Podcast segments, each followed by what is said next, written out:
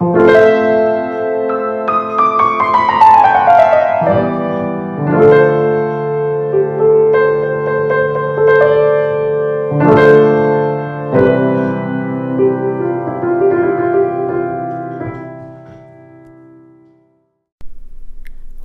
is up, my lovely people?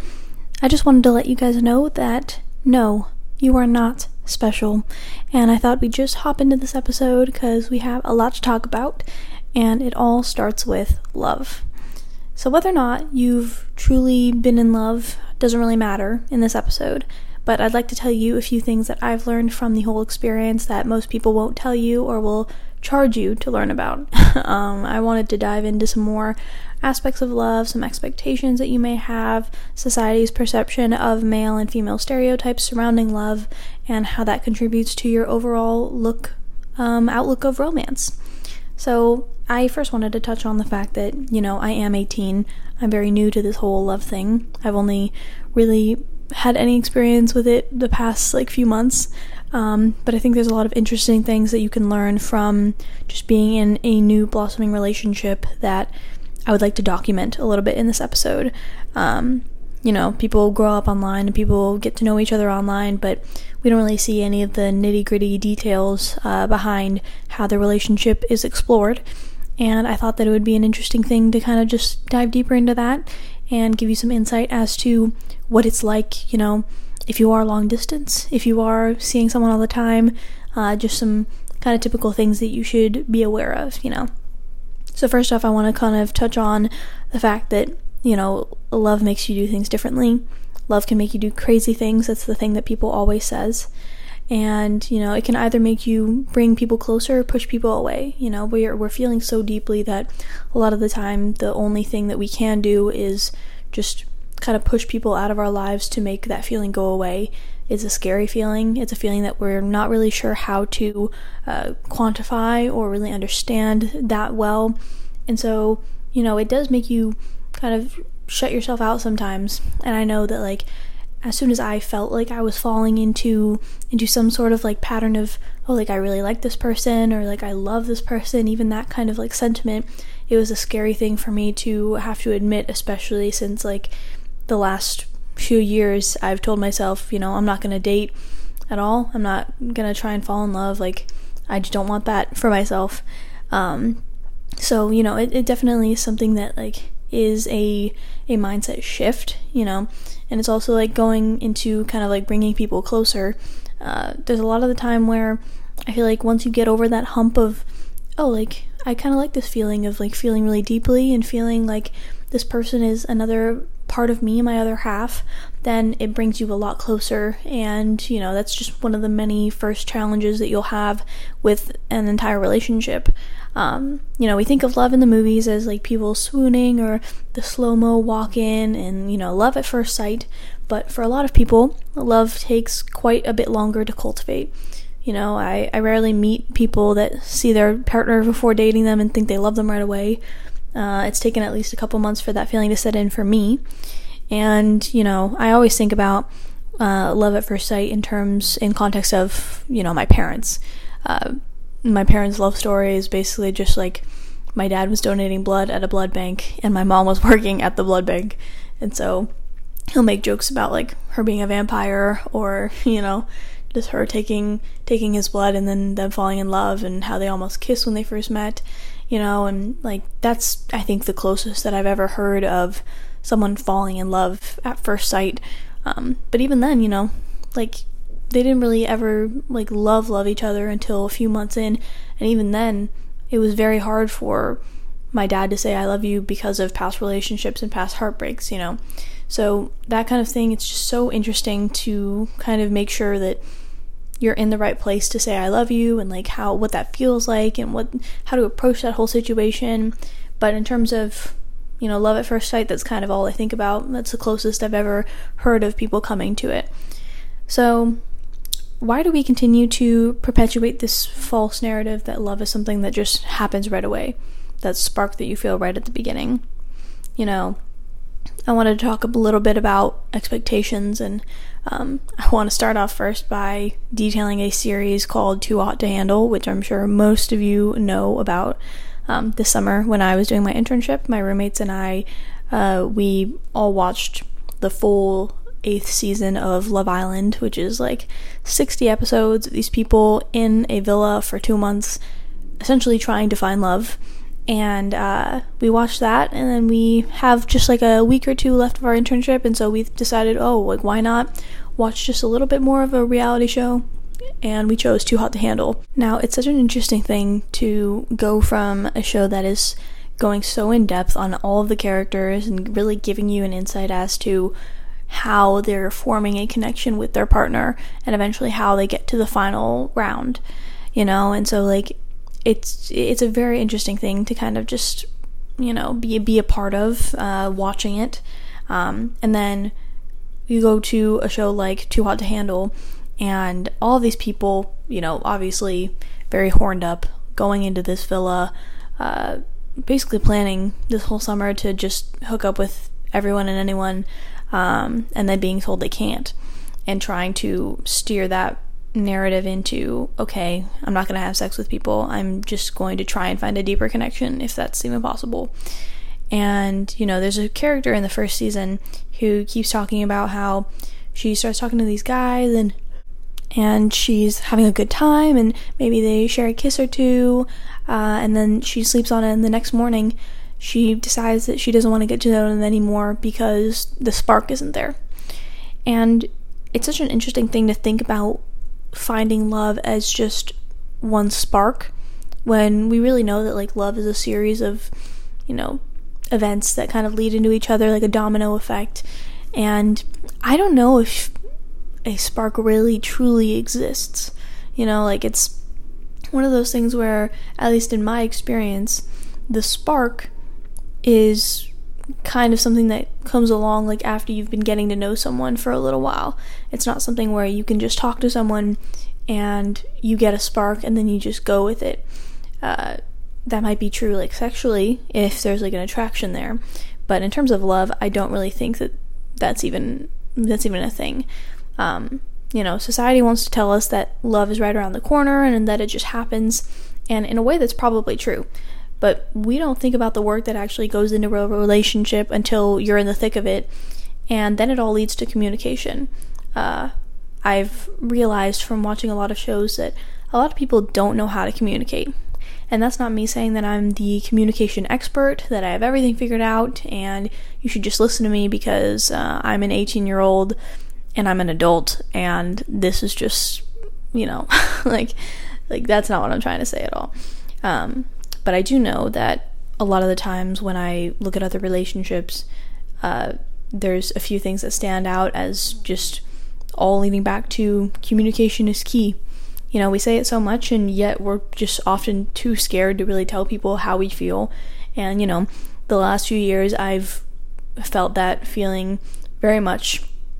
And it's always been better to voice my opinion and to voice things that I'm feeling instead of bottling them up and I also understand that that's a hard truth to kind of uh, internalize for a lot of people. That's pretty hard to just tell people like, "Oh, you have to you have to be in tune with your feelings and tell people how you feel."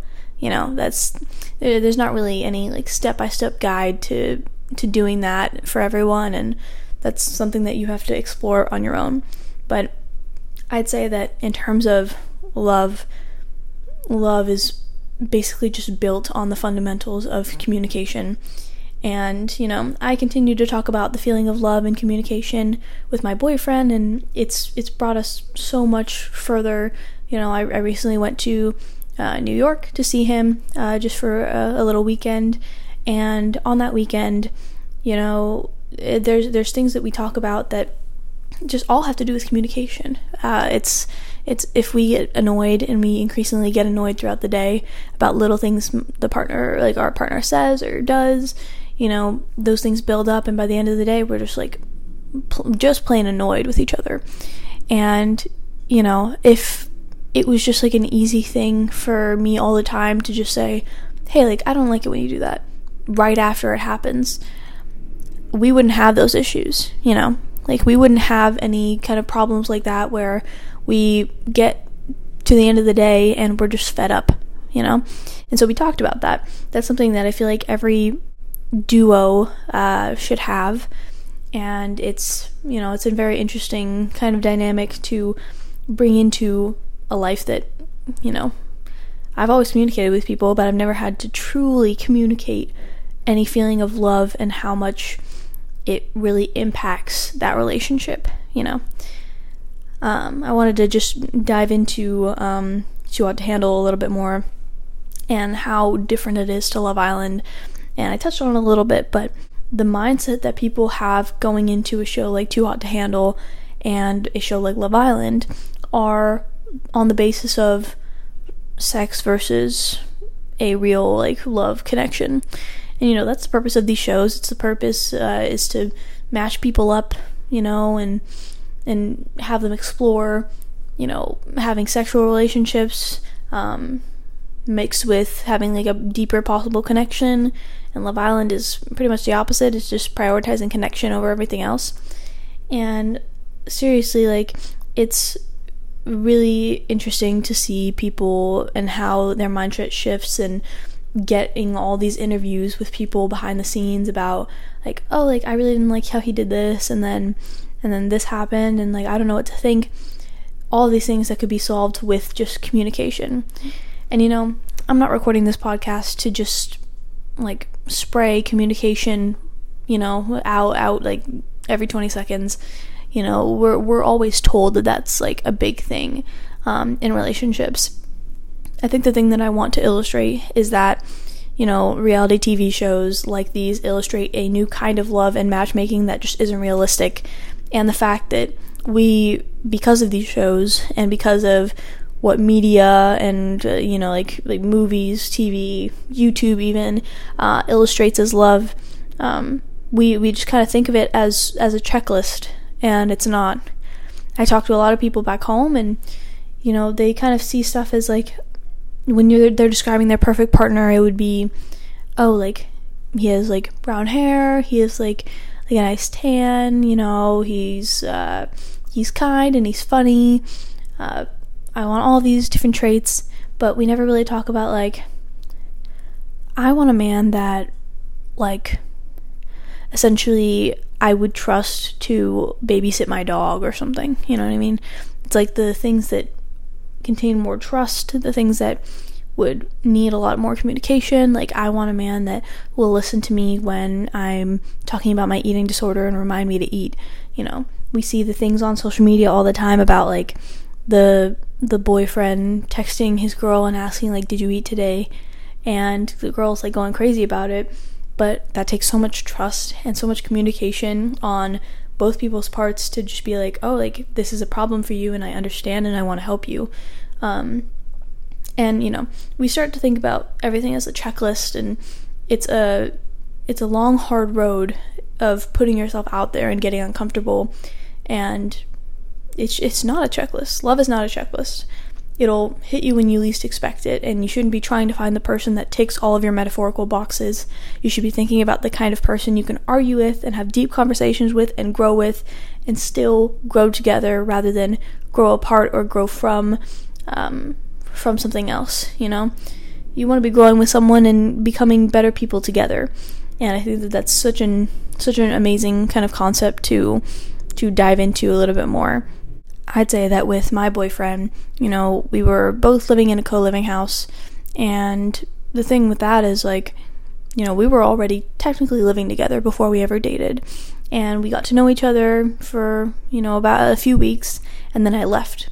And we FaceTimed every day. And we told each other that we liked each other. And it wasn't really anything that we thought about, like, further than that until we started communicating and talking about all these things that we were doing and it got to the point where I was just excited to call him at the end of my day. I wanted to know what he was doing. I wanted to know how his life back in New York was when I was in Canada. I was just so intrigued by everything that he told me and how how easy it was to communicate with him. And then we got back to New York and I I got back to New York with this still kind of like feeling of, you know, I can't date. I I it's going to be too much like I'm going to mess it up and I'm not going to be a good girlfriend because I'm traveling all the time and my work is going to get in the way and he's going to get in the way and it, it just won't work. So I went to New York saying I'm going to have to like break it off. Like I really like him, but it's it's just not going to work. And then I got there um, having this feeling of I need to push him away, I need to push him away while still feeling so deeply and caring so much for him. And then throughout that whole week, like it was one of the best weeks I've ever had and we came so close. And, uh, you know, I just felt so deeply that I pushed over that hump of pushing people away and brought him closer instead. And we started dating a day after I had told him all that. So it's an interesting um, kind of feeling. It's an interesting thing that love will do. Um, and at that point, I wasn't even sure that I really loved him. Um, I, I, wasn't sure if that w- it would blossom into that. You know, I, I, just knew that I really cared for him. And over the next month, month or so, um, like month, two months, um, it, it became very apparent to me that that was absolutely what was happening. And from that point on, I kind of embraced it. You know. And obviously, people are going to have different uh, levels at which they feel love, and they're going to have uh, a certain amount of time before they feel like they can really open up about love. And, you know, I use the example of my dad, whereas, like, he knew that he loved my mom a month into the relationship, a month, month and a half, but he couldn't say it, he couldn't bring himself to say it until a year and a half into their relationship. And, you know, that's a long time for a lot of people. That's a long time to me. Um, and I think my mom said it like three months in, you know. And the fact that, like, she was able to wait for him until he was ready, they were able to communicate that is a beautiful thing that, you know, now my dad literally starts every conversation on the phone with, "Hey, I love you." And it's just it just becomes so easy. It becomes so fluid and you know, it's it's great. And I also want to talk a little bit um, to end off this this episode about how love eventually becomes implicit. You know, with with my with my boyfriend's family, they don't say "I love you" very much um, because they feel like you know, obviously you love me. like, like we understand that like through our actions and through how we communicate and through all of these different things that we've been through together, I know that you love me and that I love you and that that's just something implicit that we don't have to remind each other of. And you know, honestly, like I like the constant reminder. I like being able to tell people that I love them. I like being able to voice that, and I think that's just like my communication kind of uh, emphasis on it.